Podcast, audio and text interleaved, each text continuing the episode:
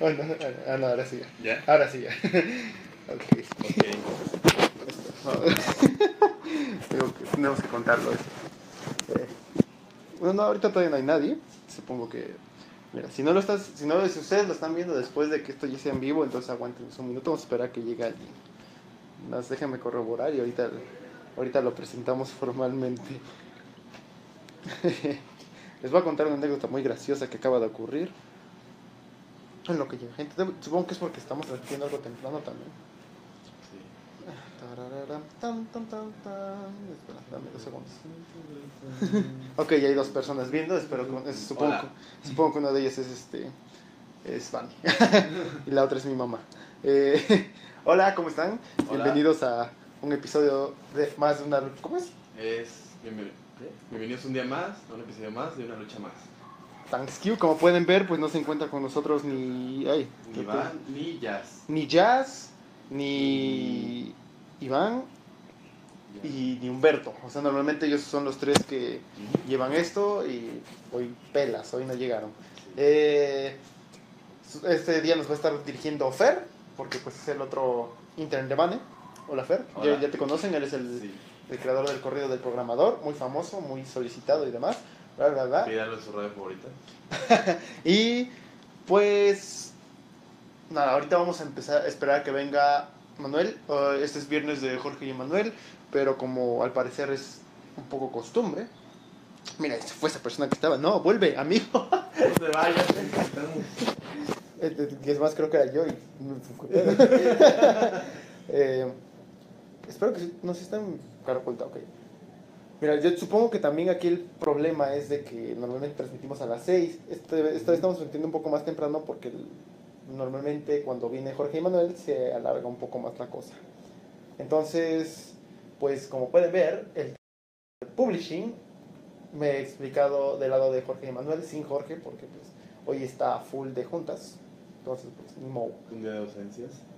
Entonces, en lo que comenzamos, mira, Tomás nos está viendo. Hola, Tomás. ¿Qué tal, Tomás? ¿Cómo andas? No sé si lo estás viendo desde tu casa, desde el autobús. Quién sabe. Mira, cuatro personas. Hola, ¿cómo están? Uh, A los que acaban de llegar. Miren, ya me siento famoso en este momento. Y les voy a contar algo.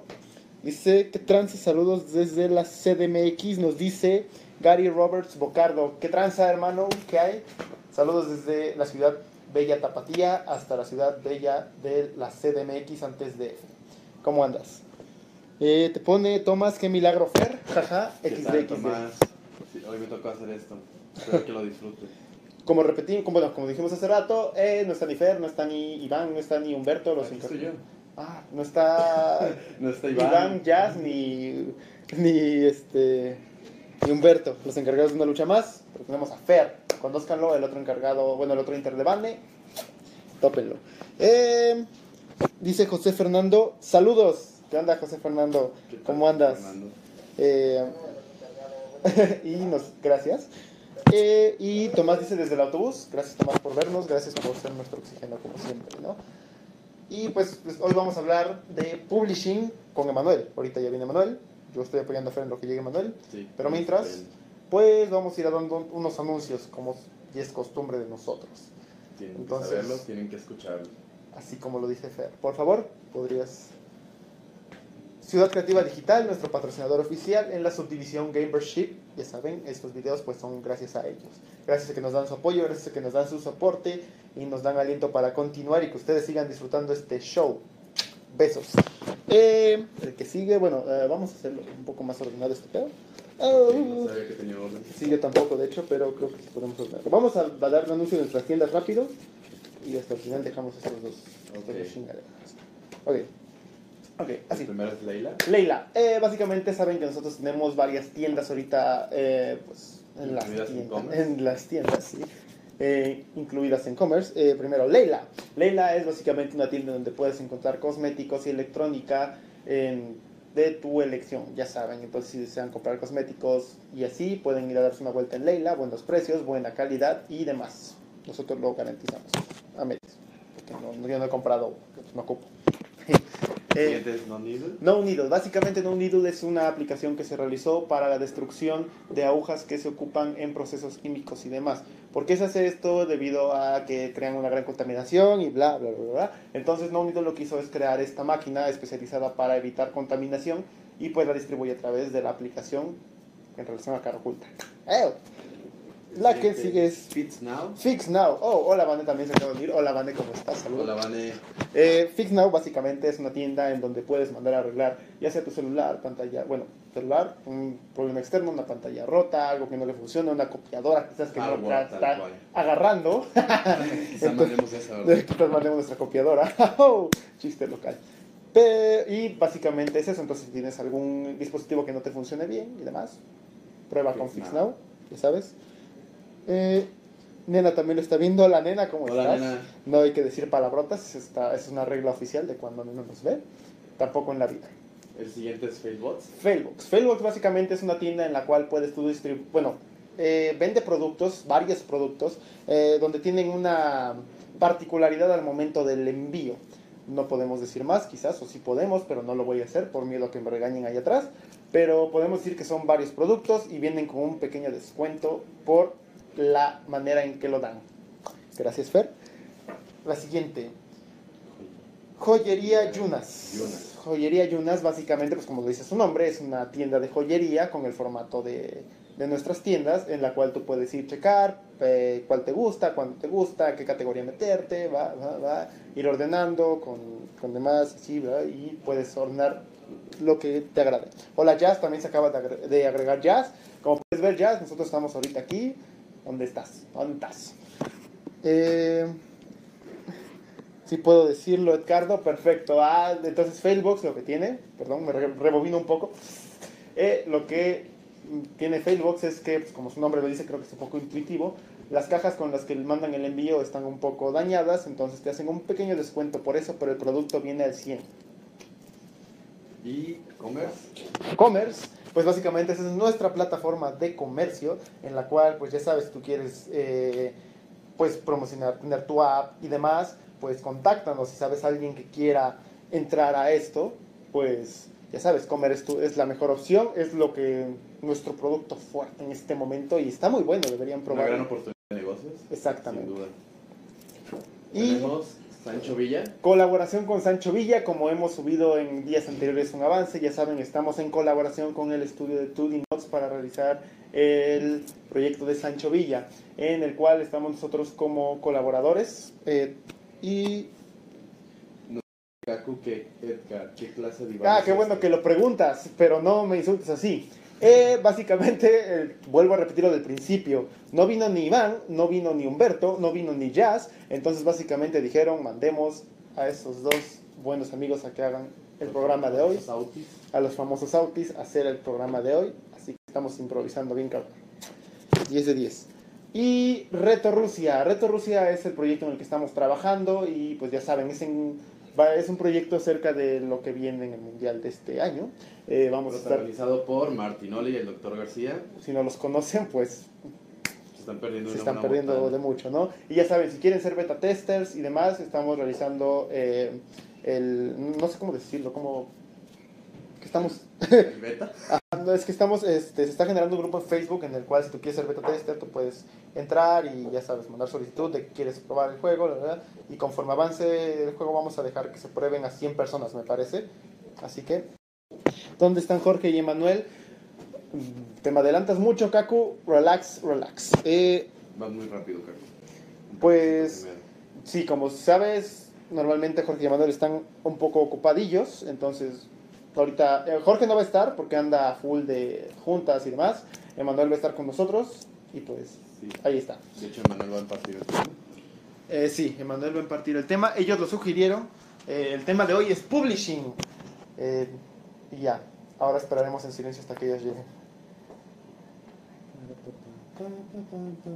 Ah, no es cierto. Pero, entonces ya sabes, ya saben, esos son nuestros anuncios. Si tienen alguna, alguna eh, duda de cómo funciona, nos pueden preguntar con toda confianza. Fer responde. Fer está a cargo de los mensajes y demás. Y pues haciendo, aprovechando que estamos con los anuncios antes de entrar al tema de lleno, Eh, vamos a decir que estamos buscando, me parece, interns, Inters de programación, que sepan. C Sharp y Sharp. sí, C Sharp y punto. ¿Qué, ¿Qué cargos desempeñan? Dice Gary Roberts Bocardo. Me parece que eres el mismo que preguntó, así, el que nos, nos dijo desde la Ciudad de México, ¿no?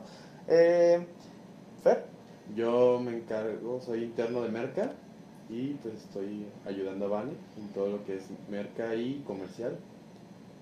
¿Qué más puedo decir? Pues tratamos de vender todo lo que hay aquí. eso es todo, esa es la actitud.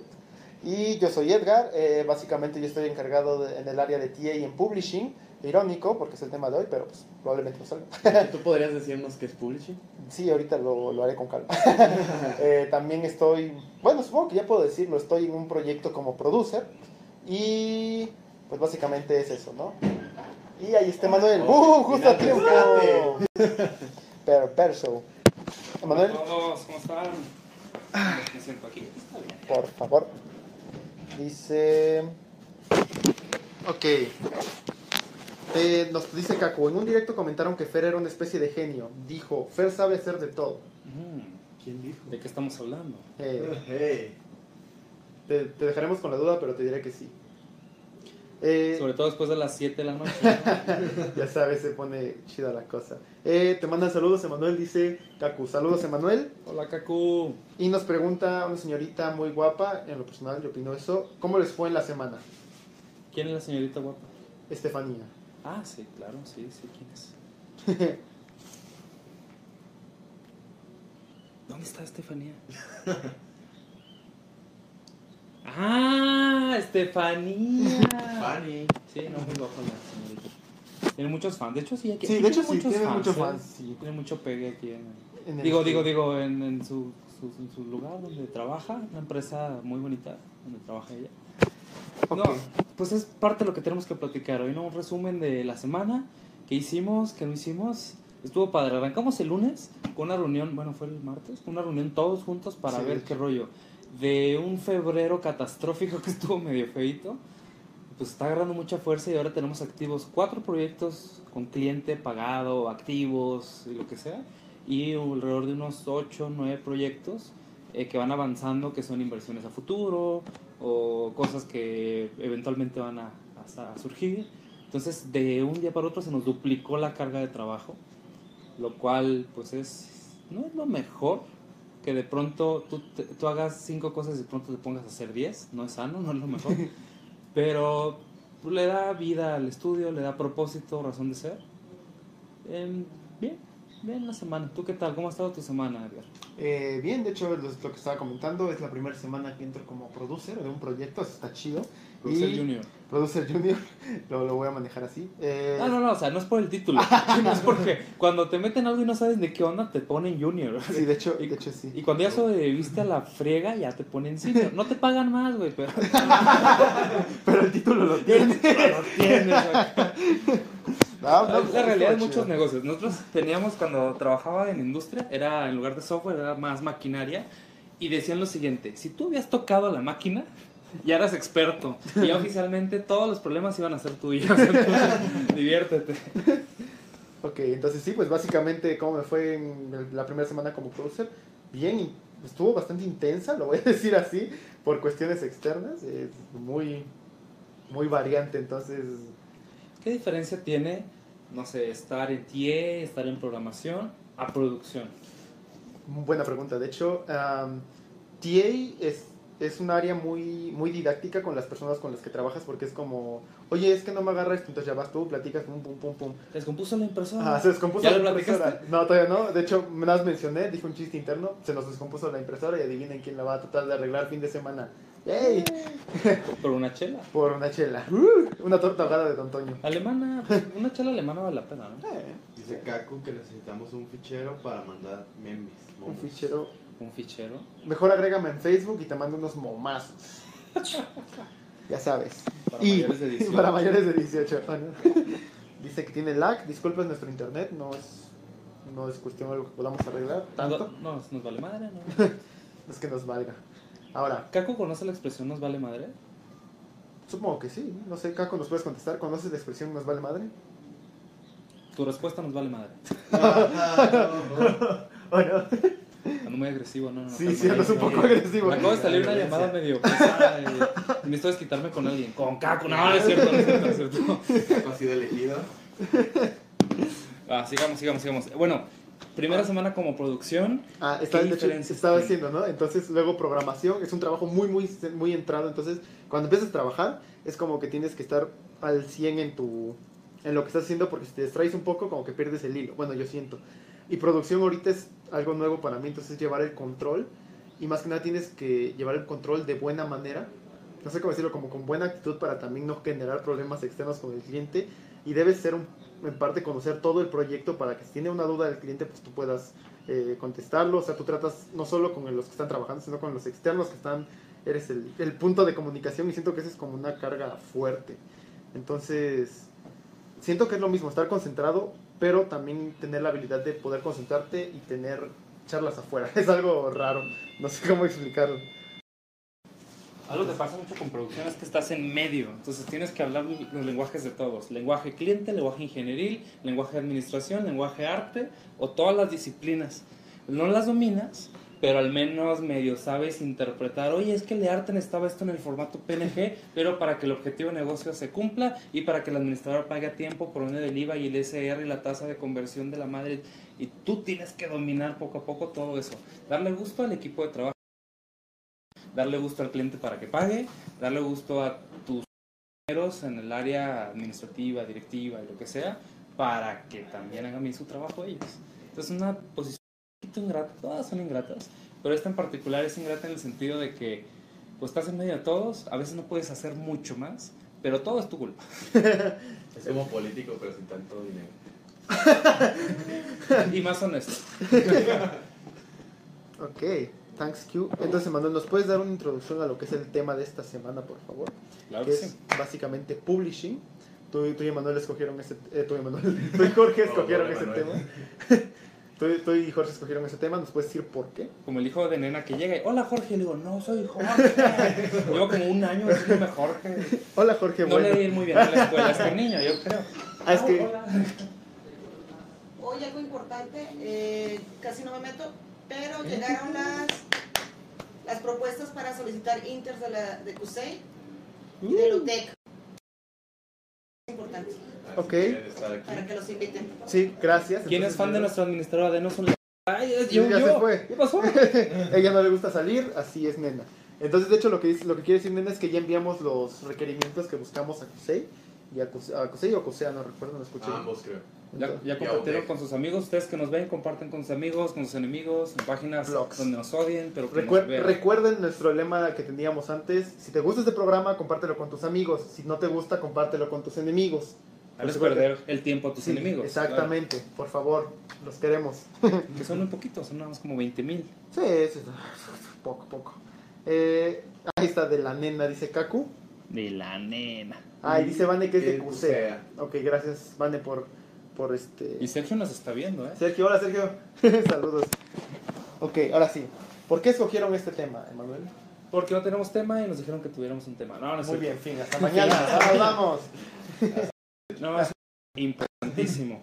Porque es, por ejemplo, área de marketing y de producción. Tengo una idea, tengo tiempo libre, transformo chelas y tiempo en un video, en código de en líneas de programación o algo. Creo un producto. Pero pasan dos cosas muy tristes con los productos. O lo hacemos de una forma que a nadie le interesa y se quedan en, en- en, no sé, en internet y por más que lo promuevas, a nadie le interesa porque es un mal producto. Entonces es un problema de producción. O es un producto perfecto, es el siguiente Breath of the Wild, es un juego padrísimo que me tardé 5 años en crearlo junto con nuestro equipo de trabajo, pero nadie lo conoce.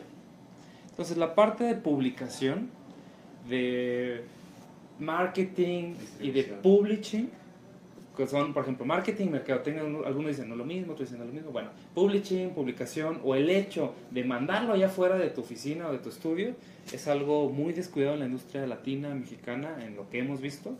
Y es lo que principalmente ha provocado muchos fracasos a nuestro punto de vista, porque a veces hay productos muy buenos, a veces hay productos suficientemente buenos, pero no se les da la difusión adecuada. Ayer tuve en una clase que estamos dando en una universidad aquí de Guadalajara una discusión con los alumnos que casi los quería ahorcar del cuello si nos estás viendo Es culpable del estrés de Manuel. Porque decían, sí, sale un poco triste de esa clase porque unos están, cada uno está promoviendo uno de nuestros eh, las dominadas con Marco Fabián y Trigger Runners. Trigger Runners es un juego bastante padre, fue desarrollado durante un año y medio. Es un juego simple, o sea, si lo comparas con un Call of Duty o lo que sea, pues no, obviamente no tiene comparación, pero generó bastante dinero, generó una base de fans y tuvo una razón de ser y una razón por la cual fue diseñado de esa forma y su publicación fue suficientemente buena. Y los alumnos decían, es que no puedo promocionar este juego, no tengo la capacidad, pues más bien no sabes hacerlo. Y eso me da la realidad que los ingenieros de software, los programadores, yo, yo soy más cargado al área de programación, pues realmente no sabemos. Cuando yo abrí la empresa, la- el estudio de videojuegos, me bloqueaba cuando tenía que promocionar mi juego allá afuera. Y por eso son múltiples disciplinas. Cuando generalmente soy muy bueno hablándole a la computadora, soy muy malo hablándole a los humanos. Y lo que se ha hecho es que estudios especiales y ahí Ketchup, ¿qué hace? No programan juegos. Empresas que hacen juegos con ciertas plantillas y le dicen, yo te ayudo allá afuera. Hago mi red de contactos. ¿Han jugado juegos de Ketchup? De aventar la, la... Agarran temas de actualidad. Cuando estaba lo de moda, lo de el piso es lava, hicieron un juego tematizado que el piso es lava. Cuando había que voltear las botellas con la mitad de agua para que caían paradas, hicieron un juego de eso. ¿Qué, qué juego famoso tiene? Tiene un montón. Uno de un ninja del que se va estirando una rayita y tienes que, como una barrita, que se convierte en una escalera y luego se cae y tienes que caminar para evitar, eh, que- o sea, que la hagas de la suficiente distancia para que caiga sobre una piedra. Si la haces más corta o más larga, se cae la escalera y pierdes. Juegos que se juegan con un solo dedo, es la especialidad de ellos. O incluso Robio, em, Minigame, no, Miniclip. Hay muchos que son publishers. Pero el rol que es, ha, sido un poco descuidado. Y al menos en Latinoamérica, las empresas que yo conozco de publishing no les ha ido muy bien. Es tomar el riesgo de llevar un producto a- a- al mercado. Quizás lo hayan visto con empresas como Disney, Paramount, em, Warner Brothers, en, en las películas de cine. Ellos no necesariamente las están grabando, sino se encargan de la distribución.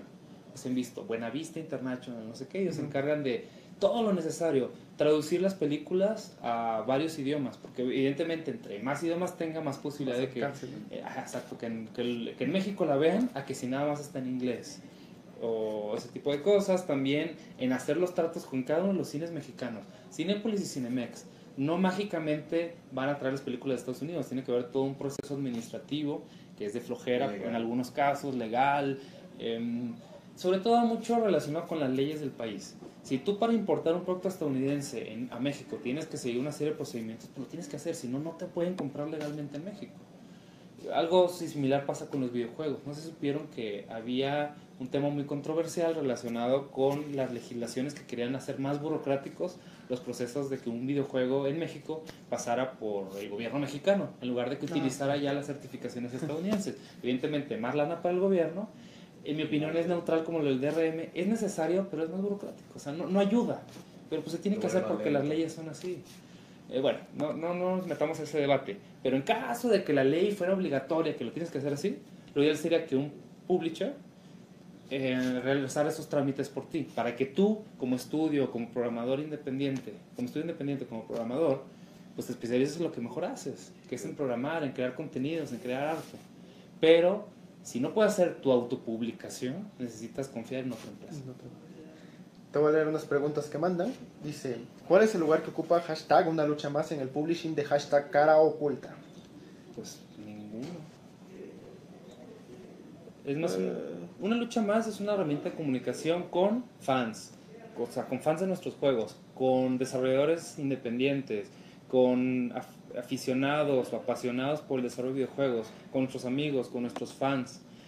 Pero hasta cierto punto, pues no es una herramienta de publishing. Cuando terminamos un juego, no hay un canal oficial en una lucha más que diga, cada vez que lancemos un juego, lo vamos a hacer aquí. Estaría interesante que quizás una vez a la semana todos los juegos o productos que estamos sacando se los mostremos. Los tenemos a través de los carteles y les mostramos los avances. Pero propiamente de publishing Esto es más como un abrir el estudio a que puedan estar con nosotros. ¿no? es mucho más. Es un reality show si tú así lo quieres. Más que un canal mercadológico, porque generalmente cuando promocionan un juego es ver algo súper bien producido. Esto es más detrás de cámaras con nosotros. De hecho, el, eh, anteriormente se les decía que esto era, ¿cómo lo define Jorge? Es el, el día a día de la lucha interna que se da dentro de Catapulta. Así lo define como tal, una lucha más. El publishing generalmente no es tan honesto. Y es muy debatible. A mí las empresas que no son honestas me caen mal, sinceramente. Hermanos que todo lo tienen muy burocratizado, muy robotizado y los canales de relaciones públicas y mercadotecnia son muy falsos. A mí esas empresas no me gustan. Me gusta que la empresa en la que yo pertenezco pues, sea más abierta, sea más honesta, tú veas las caras de las personas. Un caso muy... Discusión con Jorge y con el equipo hace un rato. Hicimos unos créditos y nomás por rápido pusimos personas que estaban directamente programando. Y bueno, programando y haciendo arte. En los créditos, a todas las áreas, ventas, administración, y dije, pues sí, sí, cierto, pero yo empecé como a jugar con eso y se enojó y le dije, pues estás bromeando, obviamente te todos. Pero ¿cuántos juegos no conocemos que solamente aparece el nombre de la empresa y no sabe las personas que están detrás de? Desde ahí podemos ver una cultura muy diferente al momento de publicar. Abre muchas aplicaciones de celulares, juegos, minijuegos, y no traen a las personas. Nosotros somos totalmente diferentes. Y son políticas de cada estudio. Ah, ok. Dice José Fernando, un poco salido del tema, de hecho creo.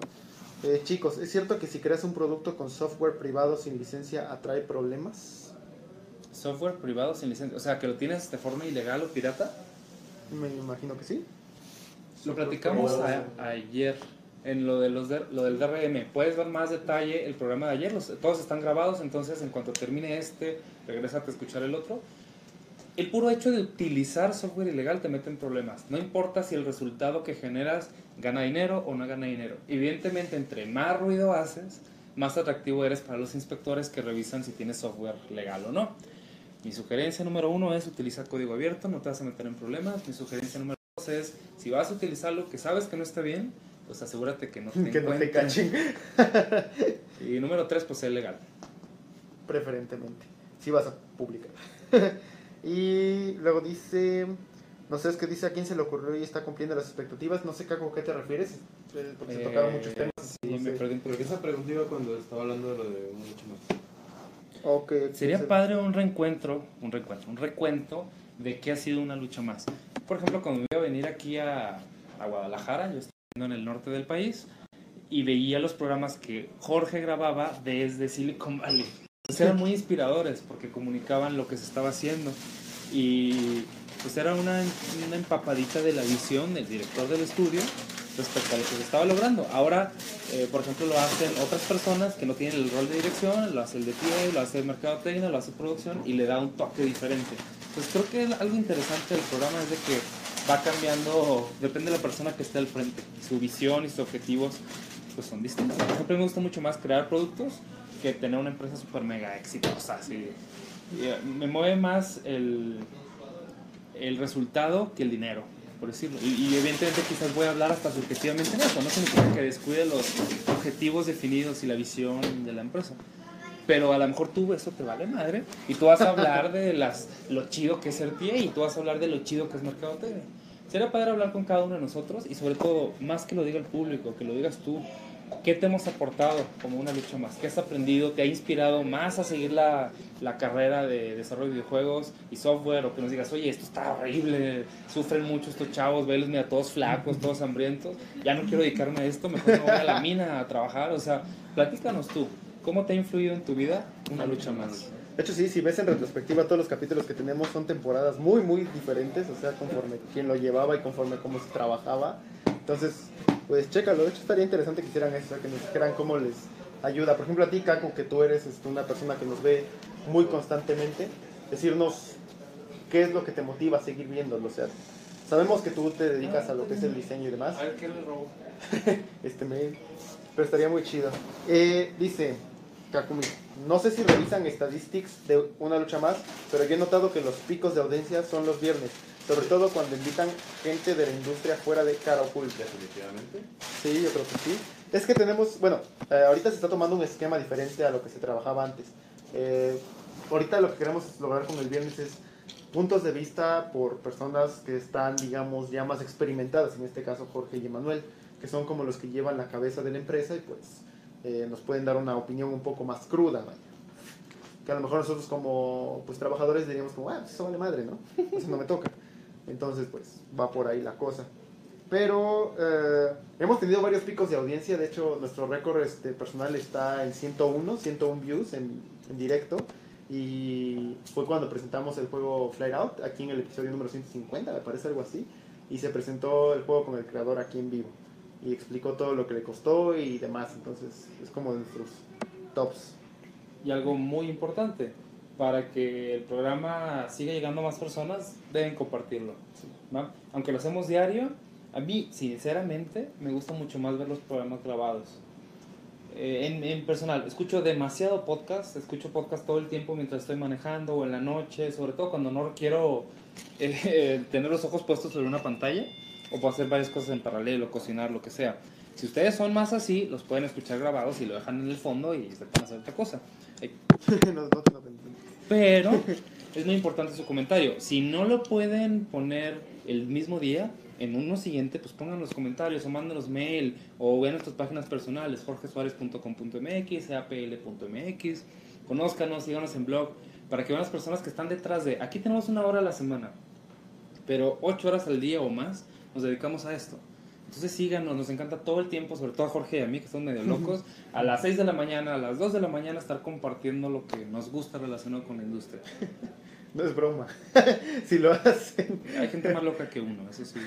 Tenía un compa que a las 4 de la mañana ponía mails y ya todo el mundo, ya, no mandes mails.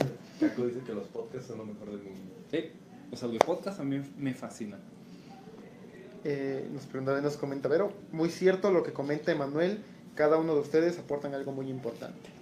Unos más que otros. Nah, no. Ah, de como, como publishing, ¿no? Precisamente de lo que hablamos hoy, el área de publishing.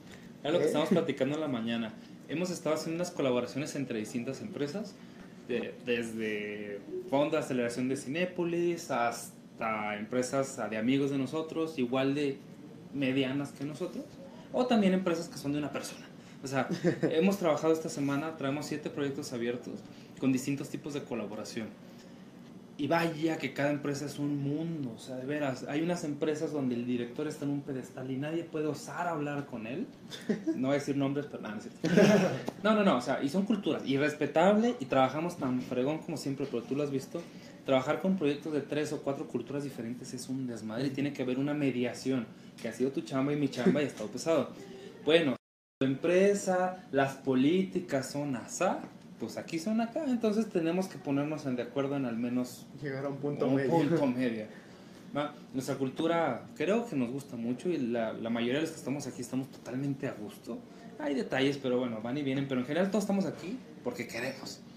Porque la cultura ha sido muy bonita, ha sido divertida, ha sido retadora, nos lleva a algo. Y hay gente que le gusta ambientes gachos, que, que para nosotros son gachos y para ellos son lo mejor.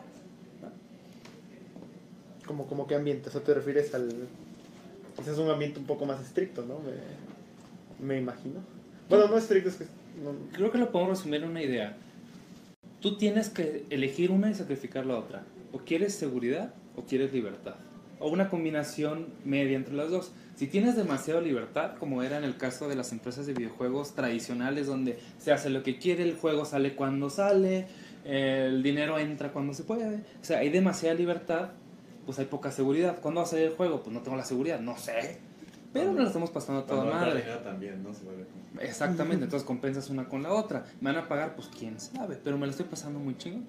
Aquí intentamos un equilibrio ahí medio raro, más cargado a la, a la libertad hasta cierto punto. Somos gachos, ahorcamos a la gente, las tenemos así con el látigo en frega, pero tienen la libertad de escoger qué látigo quieren que usemos en ellos. Eh, No, no es cierto. Eh, lo que sí es... No, somos, somos más exigentes, tenemos procesos, pero tenemos horario de entrada flexible. A la gente le decimos, ¿qué quieres tú hacer hoy? Claro que si quiero rascarte la panza, pues sí te digo qué onda, pero la gente elige su ritmo de trabajo. em, tenemos líderes de líderes, entonces no estamos microadministrando todo. Oye, eh, eh, Edgar, ¿qué onda? ¿Por qué pues, moviste este pixel? Tú eres libre de decidir tu, tu trabajo mientras lo orientemos a lo que el cliente necesita. Entonces intentamos ser equilibrados, cargados más a la libertad. En otras empresas no tienes libertad de nada, tienes un horario súper fijo, no puedes salir ni siquiera a llevar a tus hijos, no puedes traer a tus hijos al estudio a que se suban las patotas y, y te digan Emanuela, Jorge Emanuel. Pero a cambio... ¿Qué pasas, Jorge? Muy bien, Elias. oh, no. No. Momento. Hace rato le dijeron Iván. Iván. Ah, sí, ¿no? Sí, bueno, es, es Iván sustituto. Ese, ese sí dolió. Es que todos los que están al frente de los controles se llaman Iván. Sí. es como Ah, una sí, política. Sí, aquí. es algo así. Rebautizado. Dice. Eh, nos- bueno, primero antes, supongo que le leo el segundo, ¿no? Ese comment de Edgar salió de su corazón. Me imagino que te refieres al de que si nos dan latigazos. Eh, sin pedos. Eh, Latigazos de amor. latigazos de ¿En amor. boca, a boca, ¿En boca o pagar por publicidad? El boca a boca o pagar por publicidad. Es una muy bonita pregunta. Bueno, volvamos al tema porque ya, ya nos echamos muchas flores nosotros, a sus a heroicos producers. Pagar por publicidad boca a boca. A mí me gusta mucho más el boca a boca porque es más orgánico. Una de las métricas que nosotros tenemos es el R. Las dos primeras letras A son adquisición de nuevos usuarios, activación de que no nada más lo bajen por lo menos una sola vez. La retención es como por ejemplo ustedes vieron la transmisión de una lucha más en su timeline. Lo vieron y dijeron, órale, qué padre. Muchos sabían que duran 5 segundos en un video de Facebook. Lo habrán visto, pero no les llamó la atención lo que sigue la activación. Que nos vean por lo menos un programa completo. O una media hora, quizás. Que nos vean Un una comentario. vez. Ah, sí, de hecho, Mm, Bueno, el comentario lo pongo un poquito más abajo. Y luego... sí, eso ayuda, sí ayuda. La siguiente es retención. Un comentario está chido, pero ¿qué tal si lo ven una y otra y otra y otra vez? Estaría padre, ¿no? Eh, La otra es la recomendación. O sea, es un métrico que sí se necesita. Eh, es más, es seis veces más barato una recomendación y es tres veces más poderoso según números que alguien se inventó o alguien descubrió. si tú ves un anuncio publicitario, es como el papel tapiz. Por ejemplo, no volteen para atrás. ¿Qué dice acá atrás? choose your weapon. Bueno, ¿de qué son los cómics que tienen ahí atrás? Ah, recuerdo el de X-Men, el de Green Lantern, el de. Ay, cabrón. Ustedes son un pésimo ejemplo. Tenían que no haberse acordado. No, pero sí entiendo el punto. Es como de cada vez que ves un anuncio, tu cerebro incluso lo ignora. Ujú. El de Wolverine, también está el de Wolverine. Madre mía, demonios. o sea, vivo aquí, ¿eh? trampa, bueno. ¿no? Con la mayoría de la gente, con los anuncios lo de publicitarios, con los anuncios publicitarios ni se acuerdan. O sea, el cerebro ya los bloquea. En cambio, si yo te digo, oye, ya fuiste a las hamburguesas de aquí enfrente, están bien chingonas, están bien ricas. La posibilidad de que vayas es mucho mayor a que si ves un anuncio pegado a fuerzas ahí en, la, en el frente de tu casa, lo agarras bolita y lo tiras. Es mucho más poderoso. Y aparte es mucho más barato. Por eso uno de los mecanismos que tenemos en el área de publishing es recomendar. Y pueden ver los juegos de teléfono, por ejemplo, de que al final siempre hay un botón de recomendar. Y hasta te engañan de que, oye, si recomiendas te doy 10 monedas. Te sobornan. Es un soborno ético que le llaman. Entonces, yo prefiero mucho más el boca a boca porque tiene más valor. No solamente es más barato, tiene más valor, pero la publicidad inteligente funciona bien. ¿Qué es publicidad inteligente? Pues lo platicamos en un rato. Sí, ok. Voy a leer los comentarios para no ahorita perder el hilo. Primero voy a leer los comentarios y te las preguntas. Eh, Gabriel, este, Gabriel, ya sabes, ¿no? Gabriel. ¿Verdad? Sí, exactamente.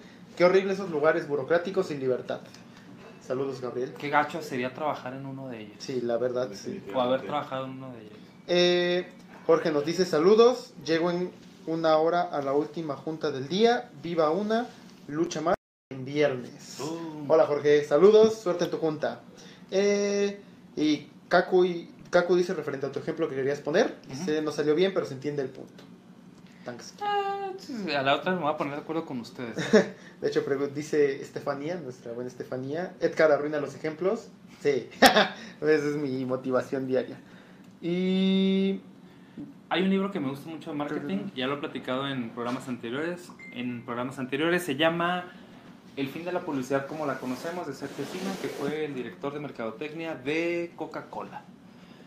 Y tiene muchísimos ejemplos muy padres. La mercadotecnia, la publicidad sirve para vender más productos. Anteriormente la Coca-Cola se veía como que cada invierno salían los osos y el, oso se convirtió en un ícono, pero no vendía Coca-Cola. Entonces él llegó con las agencias de publicidad y dijo, ya no te voy a pagar por cada anuncio que publiques, te voy a pagar por cada coca que se venda. porcentaje. Sí, por decirlo así. comisionado. Sí, Da ah, la vuelta. Exactamente. Los resultados que tú crees en tu canal de publicidad o de mercadotecnia, si me incrementan mis ventas, te da un porcentaje a. Yo no te voy a pagar por, por cosas que no dan buen resultado. ¿va? Y nosotros como empresa, como Caro Oculta, aquellos estudios, etcétera, estamos orientados a eso, orientados a los resultados. Quizás sí somos un poco medio estrictos o nazis en el extremo de, de si no trabajas hay problemas, no, si no entregas resultados no te pago. A veces sí nuestro modelo de trabajo por comisión o por resultados no es muy bien visto allá afuera, pero al menos Jorge y yo, que siempre hemos trabajado por resultados y damos el mismo esfuerzo si el resultado es positivo si es negativo, pues va, es una cultura que nosotros queremos transmitir hacia los demás. Si tu juego genera ganancias, chido para todos. Si tu juego no genera ganancias, pues ¿de dónde hay dinero para pagarle al equipo de producción? Por eso orientamos todos nuestros productos hacia la mayor ganancia posible mientras conservemos nuestros valores. No, va, no vas a hacer cosas nada más por dinero. Y eso yo lo he platicado mucho con Jorge. Podemos hacer trabajos para gobierno, podemos hacer trabajos para políticos directamente, podemos hacer cosas muy aburridas y va a haber mucho dinero, pero no necesariamente la línea que queremos seguir. A veces lo tenemos que hacer. Desafortunadamente a veces tenemos que hacer algunos proyectos como que no nos laten tanto por un ingreso interesante, pero nuestro corazón está en ese equilibrio entre algo bonito y algo que genere dinero. Mm. Muy bien. Vane dice, préstame el libro Manel, hashtag mercadotecnia y un corazón. Está en Chihuahua. tengo, tengo como cinco, no, unas 10 cajas llenas de libros que no me pude traer. Me vine de Chihuahua a Guadalajara con lo que le cupo el coche. Ok. Entonces, búscalo en internet. Creo que no está que lo puedas comprar, pero sí lo está súper padre. Si lo encuentro de alguna forma, se los paso. Ok. Kaku dice, ¿cómo logras garantizar resultados y qué vectores tienes en cuenta? No sé, Vectores, ¿qué es un vector? supongo que a lo mejor qué puntos tienes en cuenta. Más bien como qué línea. Ajá. Un vector ¿Hacia es dónde? una, Un trazo. una magnitud con dirección y sentido. Ajá. Entonces, hacia qué va enfocado, hacia qué va dirigido. No estoy mamando con cosas de ingeniería. Eh, ya está. No, pero sí, creo que sí va de... Voy a componer la copiadora, vas a ver. Es difícil, pero hay una madre que se llama porcentaje de riesgo. Por ejemplo, ¿qué posibilidad tienes de que mañana pases por la calle y te atropellen? Mm, no lo sé, un 50. Mucha gente no sabe sus acciones, qué posibilidad tiene de que salgan bien o salgan mal. Hay un área en, el- en los corporativos en las empresas que es el análisis de riesgo. Es una ciencia muy inexacta, pero prácticamente te define como posibilidades. Lo que nosotros tenemos que hacer al, al decidir, al arquitecturar un proyecto, es en calcular el porcentaje de riesgo. Y los de negocios, por ejemplo, comercial y administrativo, tienen que maximizar el retorno de inversión. Prácticamente se trata de esto. Si en hacer este dorito, bueno, en hacer esta fritura sin chilito, no digas marcas, córtale, chavo. En hacer esta fritura, tú necesitas hacer un análisis. Oye, en materiales, en tiempo, en energía, en lo que sea, me cuesta 5 pesos, ¿a cuánto lo puedes vender? Muchos de los estudios de videojuegos o que desarrollan software, primero lo hacen y después averiguan cómo lo venden. Y a veces, oye, me costó 5 pesos y me lo compran a 3, pues ya perdiste. ¿Cuánto perdiste? 2 pesos por cada dorito. Si tú hiciste 100 mil doritos, ¿cuánto perdiste? 200 mil pesos. Aquí, los- los cálculos, ubicas, ubicas el GIF de este vato que se... Tal cual, así, tal cual. Eso es prácticamente el, el- al momento de arquitecturar los presupuestos, las cotizaciones, es algo que tenemos que, que analizar. ¿Qué porcentaje hay de posibilidad de que falles? Hay mucha. En, unas, en empresas pequeñas, la posibilidad de que algo salga mal es mayor al 50%. Entonces, lo que tienes que intentar hacer es, mientras estás avanzando, aprender lo más rápido posible para que en el camino la riegues, o sea, si te equivoques menos gacho o menos mal. O más rápido. Ahora, ese es el ejemplo de los doritos.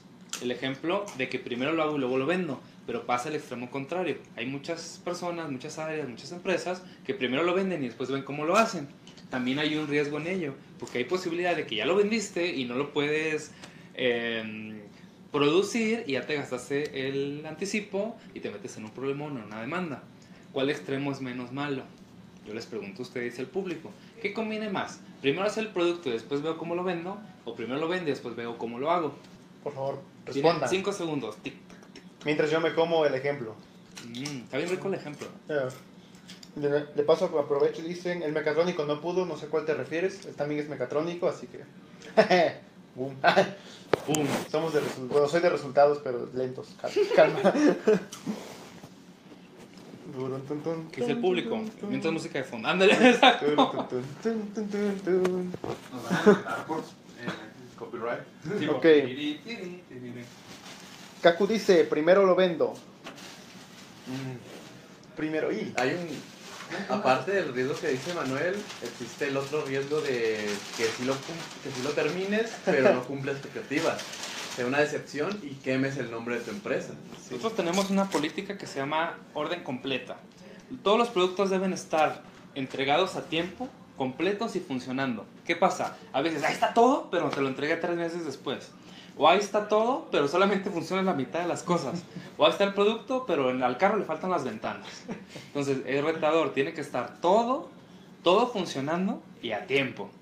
Y al menos nosotros tenemos un récord medio curioso de que no siempre cumplimos a tiempo, no siempre cumplimos en calidad o no siempre entregamos completo. Em, Estamos trabajando en mejorarlo. Vamos bien, vamos definitivamente bien. vamos, vamos para allá. se hace con mala intención. Sí. Ahora, ¿qué es menos malo?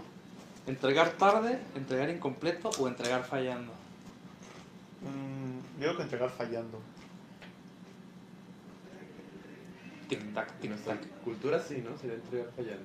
Aquí en México no es tan exigente con el Dijiste un tiempo. punto bien chido, o sea, bien acertado. Depende por cultura. Los ingleses prefieren, quizás de esos tres, los tiempos. Quizás le dan más prioridad al tiempo. Y que el mexicano ya hasta anticipa de que "Oye, esto se va a tardar más, somos bien impuntuales. Y bueno, entrégame tarde, pero bien y completo.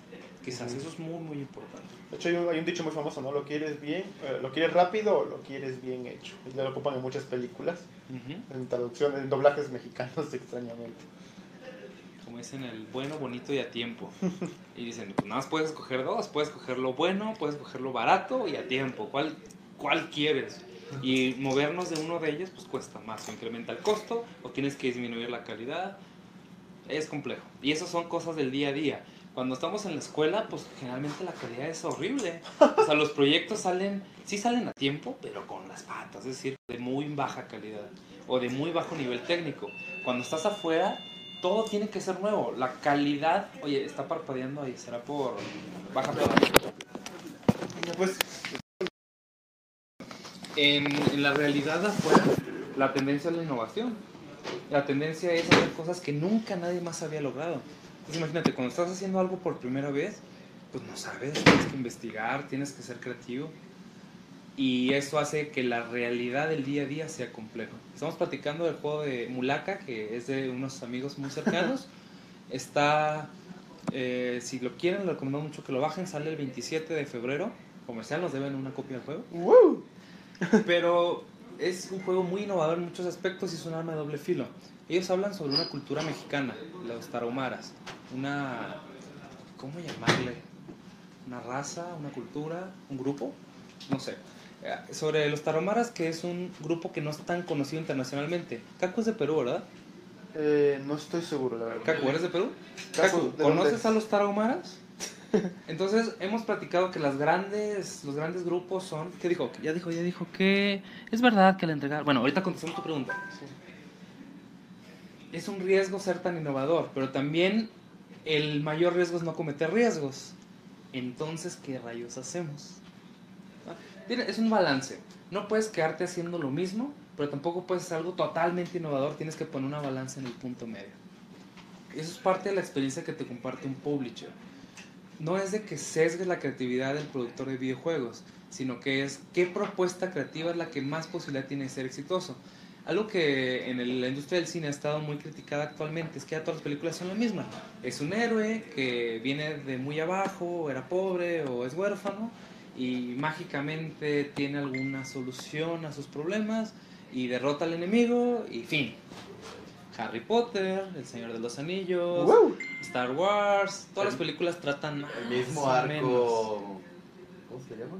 que le llaman el camino del guerrero, la lucha del héroe, ya por años, por decenas de, por décadas ha sido un- Explotado. muy explotado y nada más le cambian una o dos cosas, que ahora el protagonista es mujer, ahora el protagonista es de otra raza o lo que quieras. ¿va? Pero al mismo tiempo, pues la gente ya está harta de eso y te necesitas historias originales. Bueno, preguntas del amable. Ok, del amable. ¿Es verdad que al entregar tarde la empresa pierde lana porque el tiempo es dinero? A mí me suena mito, es solo para meter presión para que entreguen rápido. Y que sí conoce a los, que sí es de allá, pero que no los conoce. A veces sí, a veces hay contratos en el cual por cada día que entregues tarde tienes una penalización económica.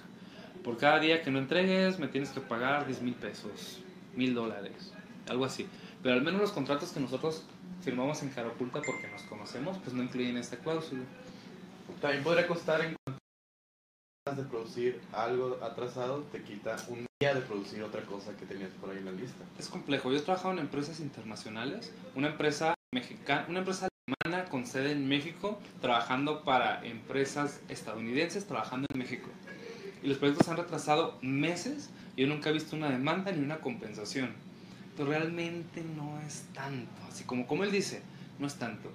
Pero sí he visto también proveedores, sobre todo mexicanos, que son más negreros o a nivel internacional, que son más exigentes de una forma ligeramente negativa, el cual que por cada día que te tardas te cobran una penalización. Entonces tú como empresa decides si quieres entrar con ese tipo de empresas. Pero la mayoría de las empresas sanas no hacen esas penalizaciones porque comprenden que los retrasos son parte normal del proceso. Ahora, no quiero que sonara mediocre. Definitivamente tienes que disminuir tu número de retrasos. Pero en la realidad pasan muchas cosas simultáneas, sobre todo en la investigación y desarrollo de nuevas tecnologías, que tienes que predecir tus colchones. Definitivamente sí. Y por eso me da mucho gusto que juegos como Reto Rusia, pues tenemos la presión del tiempo de que tiene que salir antes del Mundial.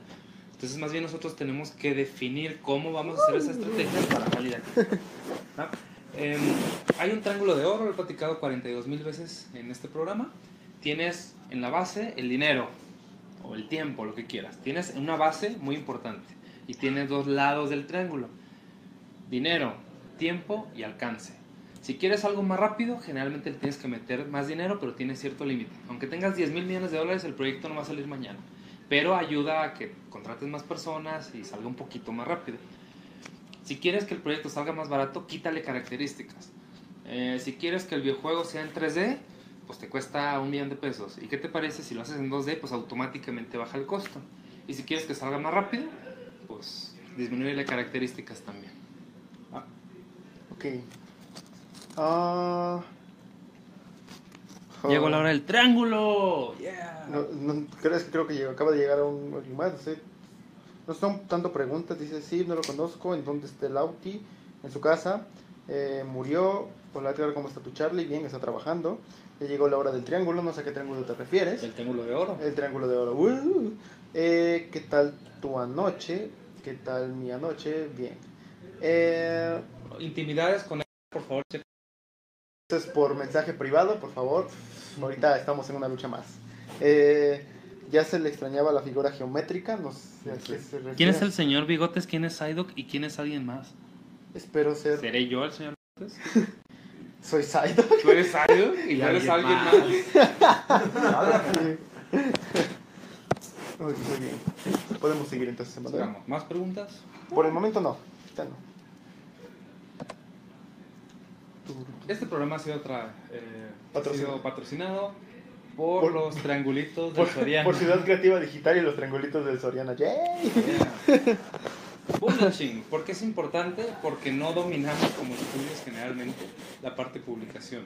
Ha habido esfuerzos muy interesantes donde empresas pues publican sus juegos en plataformas muy interesantes. Los publican en Xbox, en PlayStation, en Switch, en Steam.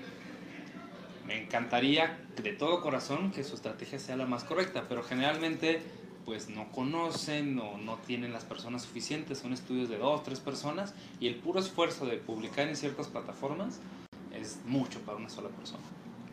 O la tasa de retorno, lo que hemos platicado, es muy alta. Dedico tanto esfuerzo, tantas horas en salir a una plataforma que no me genera tanto dinero. Aunque tenga mucha teoría, yo sigo creyendo que la experiencia ayuda muchísimo a complementar esa experiencia blanda. El haberlo hecho, el haber hecho un juego de Xbox, pues te ayuda a que el siguiente juego de Xbox salga mejor. Y casi siempre el primer proyecto va a salir con los pies, es decir, de con muy baja calidad. Tenemos aquí a nuestro invitado, sorpresa, Axel. Adiós. ¿Qué onda? ¿Cómo ven, chicos? ¿Algunos de ustedes de los que nos están viendo ya han publicado juegos? ¿Han tenido acercamientos con publishers? ¿Qué opinan? Dice, danos un tip chingón a los no iniciados en vender un producto, please. ¿Han visto la película El Lobo de Wall Street? Excelente ejemplo.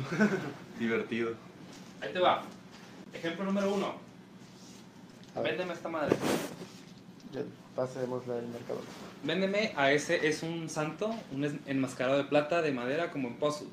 Véndele, por favor, a Edgar el enmascarado de plata. Y por favor, pues muéstralo a la cámara para que todos sepan qué onda. ¿Cómo lo ven? Me lo- me Véndelo, véndelo, véndeselo a él. ¿Cuánto cuesta tu producto? ¿Cuánto pagas por él? Este vale 500 en el mercado extranjero. Te lo dejo en 20, güey. Güey. Tu abuelito vio el santo, ¿sabes? Sí, ese pues no te traigo varo, ahorita no. Y tú no lo tienes. Ah, déjeme.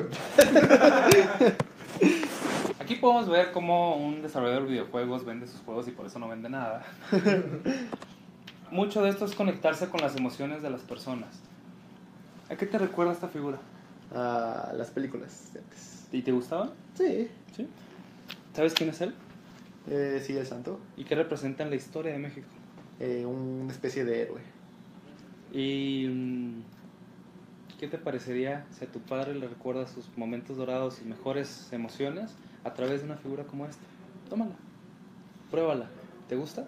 Eh. ¿Sí o no? A ver, bien. la neta. Me lo está vendiendo, güey. ¿Te, te gusta o no te gusta? Ah, sí, sí me late, güey. Te la doy. Te la doy por tan solo 200 pesos. No, no, güey. Vender es comunicar, vender es emocionar, vender es transmitir y convencer. Es decir, vender es un montón de cosas. Evidentemente, para vender, pues necesitas también ganar tú. No es nada más, confundimos mucho con la caridad, con la ingeniería o con los negocios, así. Te lo digo, a mí me tocó tener un, un hub de emprendimiento em, social y es cómo ayudo a otras personas mientras yo gano dinero y genero una empresa autosostenible o que crezca bastante bien. Entonces, creo conocer un poco sobre ese punto medio.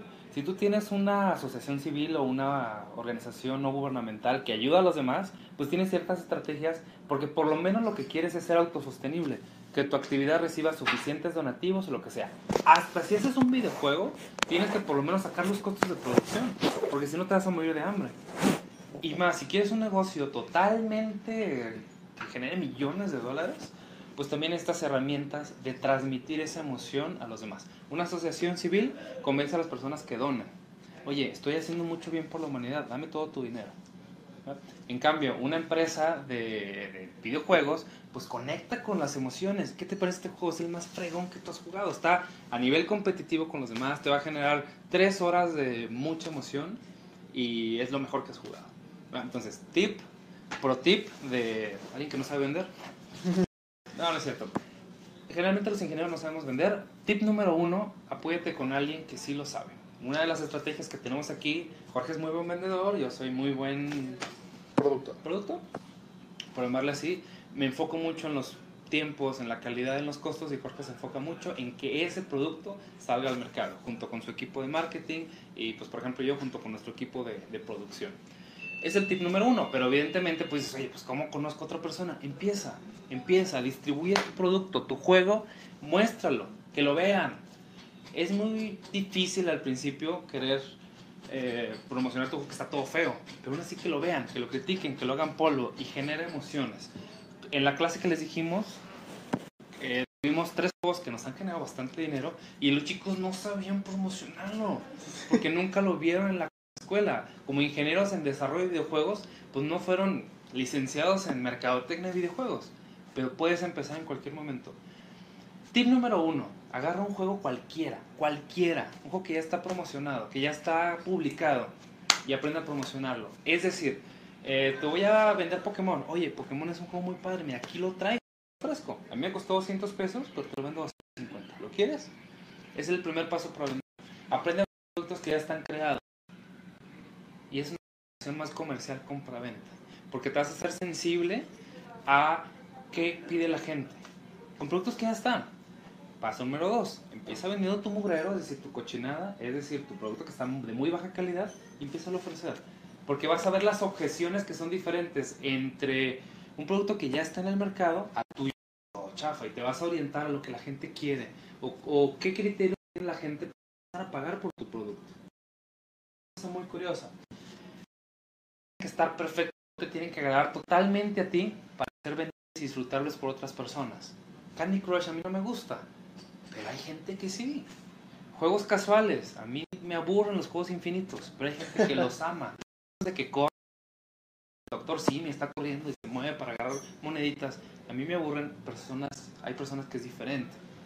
El error mayor yo creo al momento de diseñar un producto es diseñarlo solamente para ti. Tienes que diseñarlo para un público objetivo. Por ejemplo, este programa, aunque hablamos de cosas que nos gustan mucho, también estamos hablando de cosas que son interesantes para ti. Si no hablaríamos, no sé, de Oaxaca nada más o de Chihuahua. ¡Eh! Sí, Pero no, nos hablamos a cosas que te pueden interesar y que van a mañana ser interesantes para ti de nuevo, los veas otra vez. Primer paso para vender, intenta vender lo que puedas. Y después adapta tus productos a que sean más atractivos, más vendibles. ¿Le gustó la respuesta? Espero que sí, pues yo creo que sí. Kaku te pone gracias y una carita feliz. Eh, nada más leo rápido lo que pusieron, a ver si hay algo interesante. No sé ¿Qué nos va a vender Kaku hoy? A ver. Eh, lo quiero quitarme ya. Pobre Fer. Y clases de marketing. Que es muy estereotípico de Perú. Las palomas. Uh, las- Creo que eso es despectivo, ¿verdad? Sí, de hecho un poco. De hecho, Sí. Fue un bullying, ¿no? No sé, la verdad me considero ignorante. El que quesillo, nos cuente Kaku. los cactus. ¿Qué nos vas a vender, Caco? A ver, platícanos. Promocionanos tu juego. Es más, estaría padre que habláramos Sí. de una lucha más de los juegos de Caco. De hecho, estaría interesante, como dijiste hace rato, ¿no? Que todos los que están, nos ven, o sea, como Kaku, este, Carlos, el que luego, el tipo de la sangre, no sé, y otros tipos que hacen. Es que luego pide tipos de sangre, está muy. Carlos, Ah, sí, sí, la sí. sangre. Nos va a hacer un vudú, una cosa así medio rara. Eh, todos ellos que nos digan que les ha aportado una lucha más, este, así como decía Emanuel, ¿no? O sea, estaría interesante para nosotros, nos ayudaría, y pues para ver cómo seguir haciéndolos felices. ¿Tenemos más preguntas? Por el momento no. Ah, no, espera, creo que sí. Hicimos Dice- En verdad el- lo que dice Manuel. Ah, dale, dale. Es verdad lo que dice Emanuel. Si no fuera por lo divertido que hacen las transmisiones, no, ser- no vería las repeticiones. Gracias, gracias. Gracias, Kaku. Un saludo. La venta es algo muy importante en todo negocio. En el Campus Party anterior, perdón, en el DevHour anterior, Jorge y yo incluso salimos así, con posición como de box, que era ventas contra producción. Los dos son igual de importantes. Los de producción tenemos que hacer que los de ventas digan, sí, sí, ustedes son los más chingón, pero no hay uno sin el otro. ¿va? Ventas generalmente es un perfil más extrovertido, es un perfil más mamón, que en México es como decir más presumido. Y el área de producción le gusta más estar detrás de cámaras, o detrás de las cortinas, prefieren estar encerrados aquí programando y que su trabajo no sea público. Pero es un trabajo completamente en equipo. Si no tienes producto, no puedes vender. O puedes vender con productos que no son tuyos. Quizás si tienes producto, pues no lo necesitas vender porque indirectamente la gente lo compra sin un esfuerzo activo de venta. A mí me tocó un rato de que yo necesitaba hacer esfuerzos de promoción. Mi trabajo tenía suficiente calidad que la gente de boca a boca se acercaba sin yo hacer un solo esfuerzo de marketing. Hasta que llegó un momento en que pues esa cadena se perdió y dejaron de consumir mis productos. Igual, el área de ventas puede vender, vender, vender con baja calidad hasta que llegue un, un momento en que los clientes digan, oye, ya no quiero comprar esos productos, quiero productos nuevos y necesitas un área de producción. Aquí lo mejor es el balance o el equilibrio. Eres bueno para vender, eres bueno para producir. Y adelante, haces una sinergia, porque cuando eres mal produciendo, pues el área de ventas saca flote. Cuando el área de ventas está débil, el- lo bueno del producto va generando su boca a boca y genera una base instalada que la gente pues, paga por sus mantenimientos o tus jugadores anteriores confían en ti que aunque no hayas hecho mercadotecnia te buscan y, y te compran nuevamente lo nuevo que estás haciendo. Entonces es una sinergia, es decir, un trabajo en equipo entre las dos áreas. Ventas y marketing para promocionar lo que haces y producción para entregar lo que vendiste. Y es uno tras otro, no es un huevo y la gallina. Necesitas, y es algo muy complejo, necesitas tener algo que vender para venderlo y necesitas un equipo de producción que lo cree. ¿Cuál es primero? Y a muchos se les hace muy difícil. Para los ingenieros principalmente es, pues sé producir, empiezo produciendo. Y para los vendedores, pues sé vender, empiezo vendiendo. es más fácil si te juntas con un producto que ya está más establecido y con vendedores que saben lo que hacen. ¿Cómo? David Ville David Ville. dice, hola. Hola Hola, David. saludos. ¿Cómo estás David? ¿Qué tal, David? Estamos hablando de publishing. De hecho, David debe tener mucha experiencia en, en esa parte. Está trabajando con nosotros, es buen amigo de la comunidad y es muy bueno en la parte de producción. Yo le haría una pregunta a David. ¿Cuáles han sido los al momento de publicar un juego? Tú como ingeniero muy chingón de, de desarrollo y creación de videojuegos, ¿cuál ha sido tu reto al momento de publicar un juego y que la- el público lo tenga en sus manos? Ok. Y nos dicen, hola, hola. Hola, esto te- él nada más riéndose. Jaja, Ah. hola y una carita. Vamos a comprometerlo, vamos a hablar más de David. Vamos a hablar más de David. No, no es cierto. Hola. Eh, este es un ambiente muy relajado. De hecho, así somos más en el día a día, muy bromistas, muy bullying. No vayan a... Realmente lo que dijimos de latiguear a la gente no, no ocurre. No hay nada de derechos de la Secretaría del Trabajo. Se van a llorar, pongan un filtro para que no se vean. Eh, ponen Vane guapa y ese fue Vane, pero pues. Sí, ese fue Vane. Sí, ese fue Vane, bueno, se acaba de ir. Tenemos muchas chicas guapas. Algo que Sí. me gusta en este estudio es de que tenemos bastantes chicas Ok. muy, muy atractivas. Muy atractivas. Marketing es lo más difícil para mí. Darte a conocer, bueno, es más lo más difícil para mí como darte a conocer. Puedes tener el mejor juego de cargas si no haces buen marketing y eso es muy triste. Totalmente de acuerdo y también pasa lo contrario, hay gente muy buena para hacer juegos, pe- digo, para promocionar y vender los juegos, pero No tiene juego. tienen pésima calidad, o no los terminan o lo que sea. Aquí termina siendo un trabajo de equipo. Como Cara Oculta nos hemos especializado más en vender juegos. Y por eso muchos juegos son super basura, son caquitas, son más que muchos juegos bien hechos. Ahora, no es a lo largo de los minutos, por eso, ustedes saben la historia, ¿no?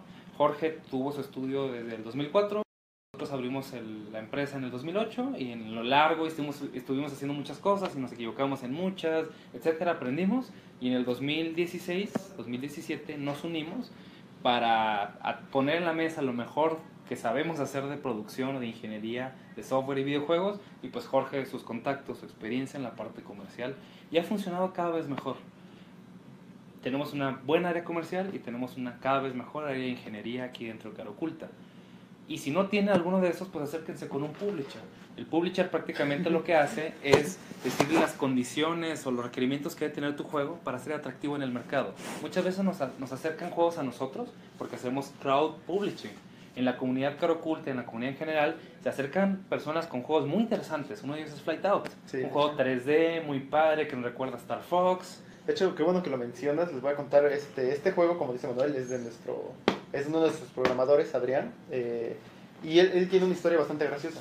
Nos, repito, vean el, cuando el juego es el capítulo 150 por ahí, ahí podemos ponemos eh, a prueba el juego, todo, todo le explica cómo lo realizó y todo, y menciona un punto importante. Él dijo, yo desarrollé este juego y fue un juego bastante completo para mí, realmente el juego está bastante completo, pero al momento de querer publicarlo y demás, se lo dije a mis amigos y yo le dije que a mis amigos dijeran a mis amigos, shalala, shalala, shalala, pero hasta ahí se quedó. O sea, y él mismo me los dijo, no tuvo mucho alcance el juego por lo mismo. Y eso es una de las cosas que lo motivó a venirse para acá porque quería ah, hacer correlación con Cara Oculta para ver una manera de extender el alcance de su videojuego. Entonces, pues creo que es uno de los ejemplos más claros que tenemos. Y Preguntan, ¿qué beneficios tiene publicar un juego en Cara Oculta? ¿Qué qué? ¿Qué beneficios tiene publicar un juego en cara oculta? Luego le preguntamos a Adrián. Pues que no te vamos a cobrar demasiado. en Cara Oculta tenemos una visión muy interesante de negocios. Jorge, además de todo su, su trayectoria, él es empresario, quiere ser un empresario chingón. Ha salido en Shark Tank, ha salido en... ha ido a Silicon Valley. Ponle, hoy en este momento quizás no es Slim, pero está muy enfocado a esa parte y como director del estudio pues replica eso a lo largo de nosotros. Queremos una empresa sustentable. No queremos un estudio hippie donde el ambiente está súper chido pero las finanzas no están sanas.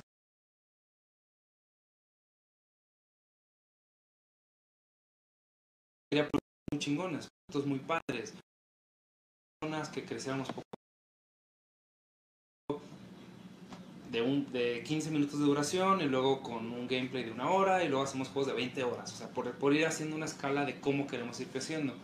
Actualmente vas a tener el apoyo de un equipo con bastante experiencia, más de 10 años en, en la industria, con bastantes contactos, con bastantes prácticas interesantes. Y si tú traes tu juego con nosotros como comunidad, te vamos a dar los tips que a nosotros nos han servido para pues, llegar donde estamos. Algo interesante es que la barrera de entrada quizás para algunos juegos es, oye, necesitas tener una producción de 2 millones de dólares y quizás los independientes cumplen con ese criterio. El paso número uno es platicar con nosotros.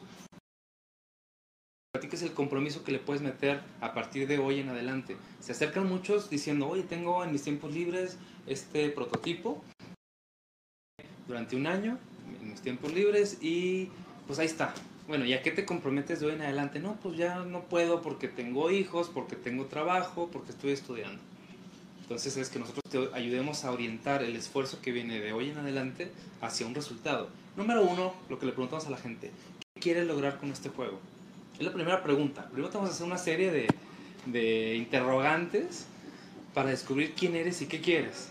Lo, uno- lo primero que vas a encontrar es como orientación, las técnicas que nosotros hemos aprendido. Una de ellas es el R, otra de ellas es el, el Luis G, que es el encargado del pipeline o del proceso de producción de juegos, ya tiene una serie de preguntas. Cada vez que alguien le dé una idea de videojuego, él te va a hacer una serie de filtros. Esa idea ya existe, esa idea va a generar dinero, esa idea en cuánto tiempo la quieres desarrollar, quién es tu público objetivo, entre otras preguntas. Era padre que nos platicara el proceso al que finalmente llegó. De hecho, Y lo primero que, que vamos a hacer con ustedes, este prototipo que tú tienes, ¿qué? ¿Qué quieres lograr con él? ¿A dónde va? ¿A qué te comprometes? Ya, prácticamente. De ahí sigue una serie de cosas, por ejemplo, de que lo promovamos en nuestra red de contactos, le metamos un poco de publicidad, pero no demasiada, que provoquemos ese efecto viral boca a boca. Veremos. Pero lo primero es, ya lo hemos platicado en programas anteriores, los tres famosos circulitos. ¿Qué es primero? ¿El qué, el cómo o el para qué? En tu opinión, ¿qué va primero? ¿El qué, el cómo o el para qué? ¿qué? ¿El qué va primero? ¿Para ti? ¿El para qué? el para qué. Y para algunos será el cómo. El primer paso que queremos cambiar es que la gente empiece con el qué. Quiero hacer un videojuego RPG parecido a Pokémon. ¿Cómo lo vas a hacer? Bueno, lo voy a hacer en Unity, lo a lo voy a hacer a través de estas herramientas, con estos amigos, en los tiempos libres. ¿Para qué lo quieres crear? Y si tú empiezas primero con el para qué, tu objetivo, tu qué va a ser diferente. Por eso, primero tenemos que acercarnos con las personas diciendo, ¿para qué? ¿Para qué quieres hacer este videojuego? y cambia totalmente la dimensión del proyecto. Porque puede ser para aprender. ¿Para qué? Para aprender. Para demostrarme que puedo terminar un videojuego. Para ganar dinero y que sea mi sustento principal de vida. Para tener un ingreso extra en mi trabajo. Y una vez que defines eso, cómo vas a crear tu juego cambia y finalmente te lleva a un qué. Ah, pues es, o sea, puedo hacer un videojuego de texto, puedo hacer un videojuego con gráficos 3D, de realidad virtual, pero si no tienes bien definido tu para qué, lo que hagas nunca te va a llevar a ese para qué. ¿Sí me explico? Es lo primero con el que nos acercamos con ustedes. ¿Por qué y para qué quieres trabajar en la industria de videojuegos? ¿Por qué? Pues porque ha de ser bien padre. Pues no sabes, mijo. Empieza conociendo la por dentro y justificas tu por qué. Que es algo que nosotros hacemos muy frecuentemente aquí en Cabo. Ca- Caco te dice, pero el para qué es más asertivo. Más asertivo. Asertivo. El para qué es muy importante. Te recomiendo que empieces primero con tu para qué. Ok. Un qué no necesariamente cumple un para qué. Hice un videojuego. ¿Llena tu por qué y tu para qué? Pues no, nomás lo hice. Entonces, fue, voy a exagerar, fue tiempo perdido para ti.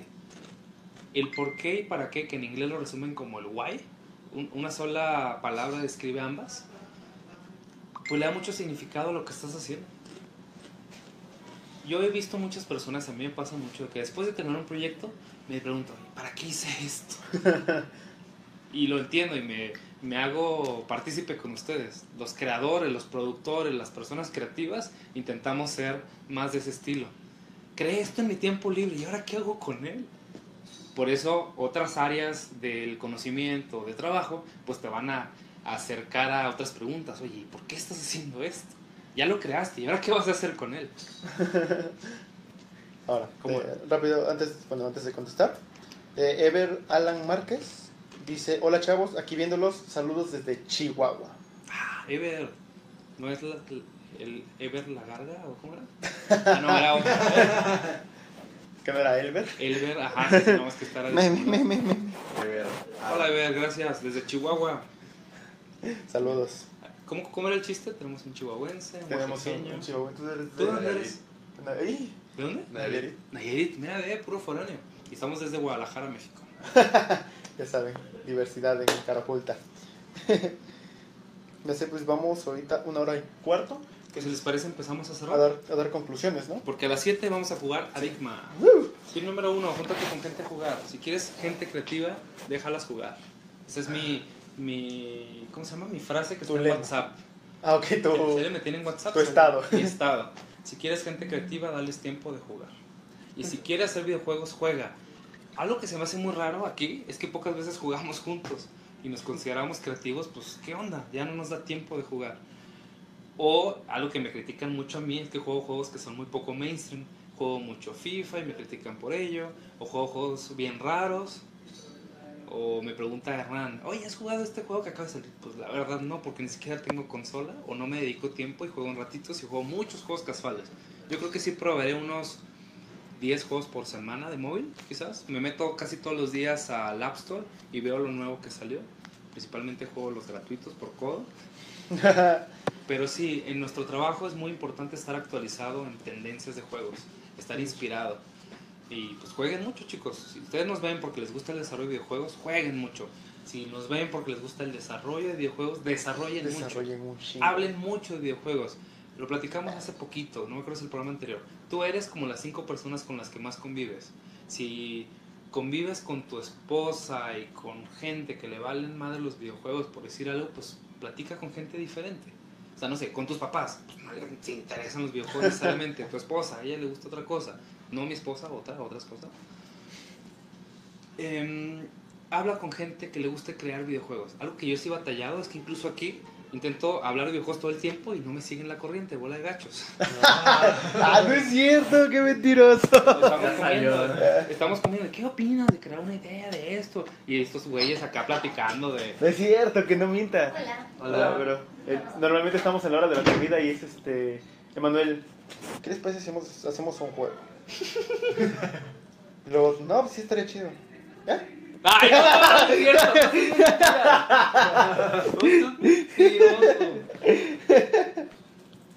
Y. Pero, bueno. no, no es cierto, pero sí platicamos luego de juegos de vez en cuando. Ya ves cuando salió lo del That's You, que también tenemos una partida pendiente ahí, un juego muy chido. Eh, luego decimos, ¿y si hacemos uno así? Estaría chido.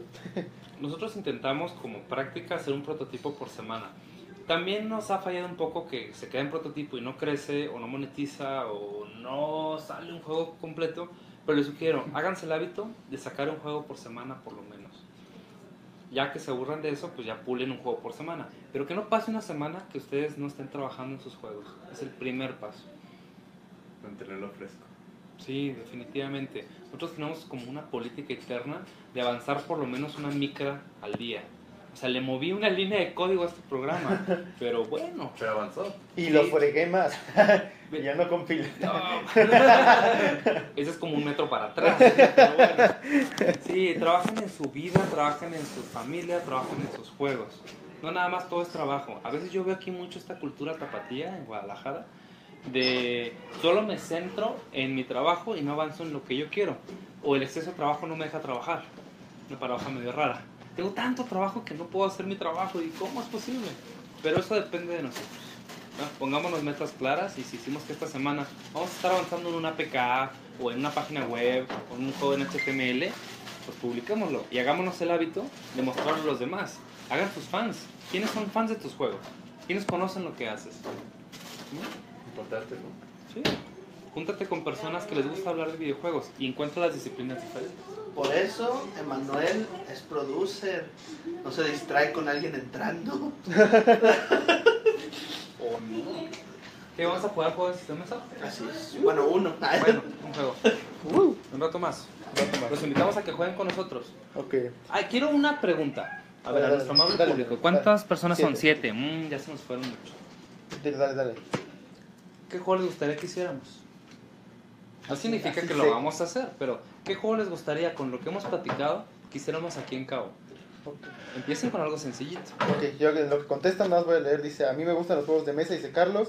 Después del último, no, no entiendo. Eh, yo trato de hablar de Secret of Mana todo el tiempo y nadie me sigue la corriente. Bola de gachos, no entiendo eso. Pero como jugador o como desarrollador de videojuegos. Es muy diferente. Cambien el léxico. A la mitad del tiempo hablen de jugar videojuegos y la otra mitad hablen de crear videojuegos. Busquen personas que les gusta hablar de crear videojuegos. A mí me pasa, platicar sobre películas, pues todo el mundo. Pero platicar sobre cómo crear una película y hablar de tu guion y hablar de técnicas de producción, no cualquiera. Entonces busquen esas personas. Algo que nos diferencia en San Francisco y en Los Ángeles a México es que allá en ciertas colonias todo el mundo habla todo el tiempo de películas. Todo el mundo habla de software, todo el mundo habla de empresas. Y indirectamente pues van creando mejores resultados que nosotros. ¿No? Pero si tus amigos no hablan de crear videojuegos, no hablan de lo apasionante que es el marketing de videojuegos, lo apasionante que es los sistemas, pues vas a decir, "Mm, esto no vale tanto la pena. Y siempre habla con personas de las que puedas aprender. No, como dicen, que no seas tú el más fregón del cuarto. No, Que tú seas- con gente que te pueda aportar. que sepa más que tú. Y tú aportas tus ideas, pero sí júntate con gente que es mejor que tú. Y era una discusión que tenía con Jorge, porque él decía, yo quiero tener cada vez amigos mejores. Suena un poco convenenciero, pero al mismo tiempo también es práctico, es útil, porque es, busco personas que me jalen a ser mejor. No quiero ser yo el chingón o el mejor de un grupo. Y quedarte como en lo cómodo. Exacto. Es como a gente que te empuje. Ujú. Y diga, hazlo. Aprende a ser mejor persona conviviendo con personas mejores que tú, que son competitivas, que quieren crecer. Ahí te van las respuestas. Es más rápido, dicen los tapatíos, ¿de dónde son? ¿Del estado de Tapata? No, No. de Guadalajara. Guadalajara. Y no sé, él nos platicó de Bueno, que los Jalisco. tapatíos eran. Ay, perdón, el estado de Jalisco, Jalisco, la sí. ciudad de Guadalajara, donde vivimos. eh, que los tapatíos eran comerciantes y ya se quedó como, como una denominación. Era la moneda ¿Sí? que usaban los eh, indios nativos de aquí. ¿A poco? Y que cuando hacían trueque decían tapatlo. Que ahí vino el tapatío. Órale. O algo así era. Ok, Kaku dice que. ah, perdón, ¿vuelves a decir algo más? No, nada. Tenía como un significado de amistad, era así como un negocio amistoso. Y que los españoles, cuando se quedaron aquí, les quedaron diciendo así. Está curioso. Sí. Kaku dice un fighter. ¿Quiere que hagamos? Respondiendo a tu pregunta de que, qué juego quieren que hagamos. En la carrera me tocó hacer un juego de peleas que se llamaba Tech Fighter. Y estuvo muy divertido porque tomamos fotografías de las personas y recortamos el contorno. Entonces los monitos hacían esto. ¿Dónde está enfocando? Ah, ahí, está, ya. Sí. Dale, dale. hacían esto, y lo pum, y, ¡ah! y fue un juego de una materia de programación, algo así. Pues los fighters son complejos, pero se pueden, o sea, si quieres hacer un fighter, adelante, o hazlo con Mugen, o hazlo, no sé, por ejemplo, acaba de salir uno que se robaron los personajes y al final hicieron unas derivaciones y cosas. Entonces, haz tu fighter. Eh, Carlos dice, yo estoy creando mi propio juego, pero de mesa. Video porque no sé programas, aunque sí diseñar. De hecho, no bien empecé con el hobby de jugar juegos de mesa. Lo primero que quise fue crear uno. De hecho, El problema con los juegos de mesa es que la distribución es más compleja. Como requieres inventarios físicos y cosas así. Y aparte los nichos de los jugadores de mesa son más específicos. Creo que hay, no tengo los datos en la mano, pero creo que hay más videojugadores que jugadores de juegos de mesa. Quizás te vaya mejor con videojuegos, pero también como ya es una industria muy competitiva, pues sea unas por otras. Y el problema de los juegos de mesa, al menos yo lo he visto con mis amigos, con mis cercanos en mi ciudad, es que no todos quieren jugar juegos de mesa. Es más fácil jugar un videojuego que jugar un juego de mesa en el mood o en el ánimo de la gente. Yo no soy un super fan de juegos de mesa, aunque intento ir a los bares de juegos de mesa y jugar con ustedes y que se lo estoy obligando. Es mucho más fácil, mira, juega esto, baja esto en tu teléfono. Es más personal y no necesitas pues el tablero y el ambiente y estar físicamente juntos. Ahora, todo el mundo empezamos, bueno, muchos empezamos haciendo videojuegos basados en juegos de mesa porque son los más fáciles de modelar. decir, de hecho, la base de los videojuegos muchas veces son los juegos de mesa, ¿no? O sea, Mm. de hecho, no, no, tú no los dijiste. O los prototipos en papel. Sí, de hecho está. Pero hagan cosas, o sea, publiquenlas, hagan cosas que la gente juegue. ¿Va? Eh, Kaku dice, un Fighter, ¿por qué? Porque es fácil de programar y le cargan todo el trabajo a esos vagos del departamento de arte. Pues no, los Fires son de los juegos más difíciles de, de balancear bien. Pero ya hay muchas plantillas, como te digo, cambia los personajes y listo. Pero adaptarlos a que sean divertidos y justos es muy complicado. Aunque quizás no es el juego más difícil de hacer. Luego dice Kaku, Emanuel conoce el gran Mugen. Mugen. Mugen, Mugen. Mugen. Hay una página que nos gusta mucho que se llama saltibet.com. Si no la conocen, échenle un ojo. Son bots de Mugen peleando unos contra otros y apuestas por quién gana. Y hay ligas, entonces el mejor de una serie o de una categoría pasa a la siguiente y el peor baja. Y... Es una cosa muy loca. Échenle un ojo. Ok, nos dicen, Mugen es amor del bueno. Eh, ya son 10 años cuando traje a la vida al mítico Shotgun. Así Ah. Choto Guile. De no te agarramos esa. La onda, ajá. Mugen es la caña. Mi primer intento por meter mano en videojuegos fue el Mugen. Quise poner un personaje del Secret of Mana. Es muy bueno, ¿eh? Es muy bueno para empezar. Yo les recomiendo que empiecen modeando juegos, sobre todo cuando saben programar poco. Una estrategia es agárrate un juego que tenga los strings y cambia los textos. Obviamente los constraints, las limitaciones van a estar muy definidas, pero vas creando el orden de tu juego. Aprendes a cómo diseñar los textos para que cuenten una historia que tú quieres contar. O que en lugar de que este elemento se llame piedrita, se llame eh, cojín, por decir algo. Entonces, empieza modeando juegos en los tiempos de los 90 de Doom o algo. Muchos tenían el motor de juego y lo que hacían era cambiar los sprites. Y pues era prácticamente otro juego. Y después aprendes a programar mecánicas nuevas o a diseñar niveles con el editor de niveles. Depende qué disciplina del desarrollo de juegos es la, sea la que más te gusta. Bien, eh, pues yo creo que ya empezamos a concluir. Fer, ¿podrías darnos su conclusión? Aprovechando que dice que digas algo. Sí, tengo fama de Auti, ¿verdad? pues En general el tema, En general. publishing. ¿Qué podrías decir del publishing después de toda esta plática?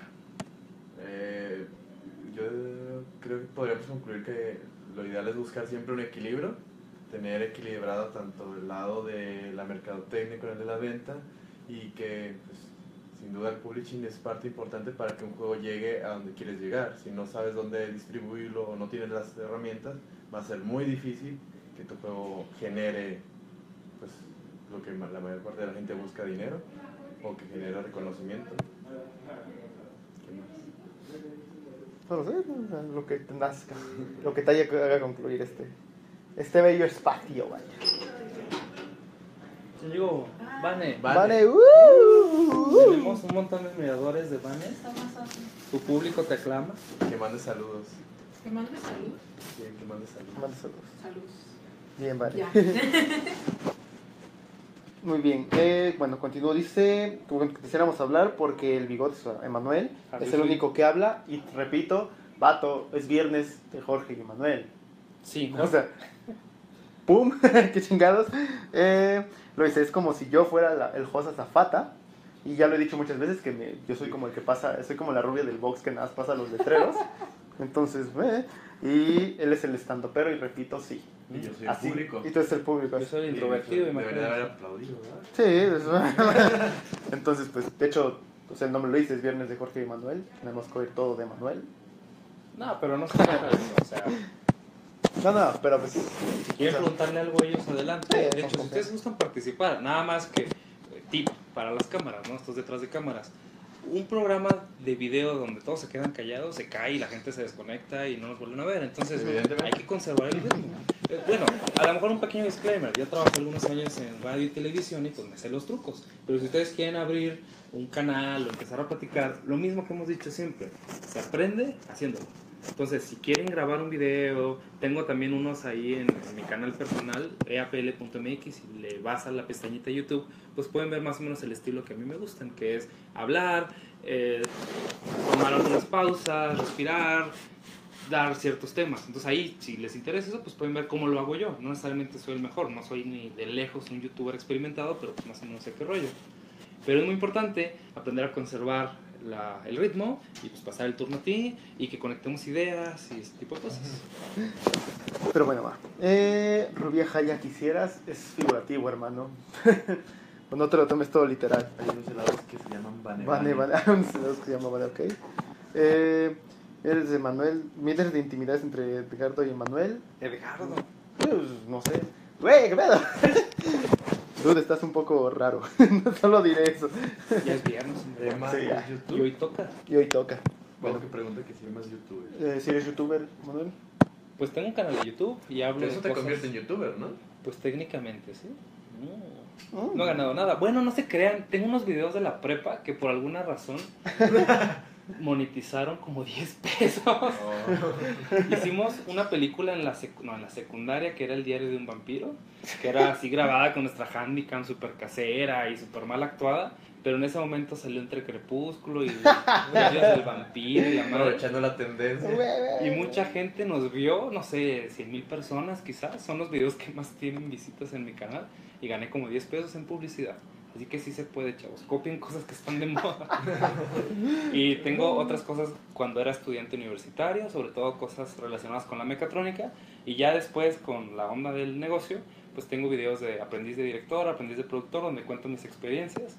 Y pues si les gusta, ahí está. También está el blog, que escribo temas relacionados con la industria. El SoundCloud, que son como pequeños podcasts. Y ya. Algo que me gustaría mucho, y si a alguien del público, a alguien de ustedes le, le gustaría, es no grabar solo.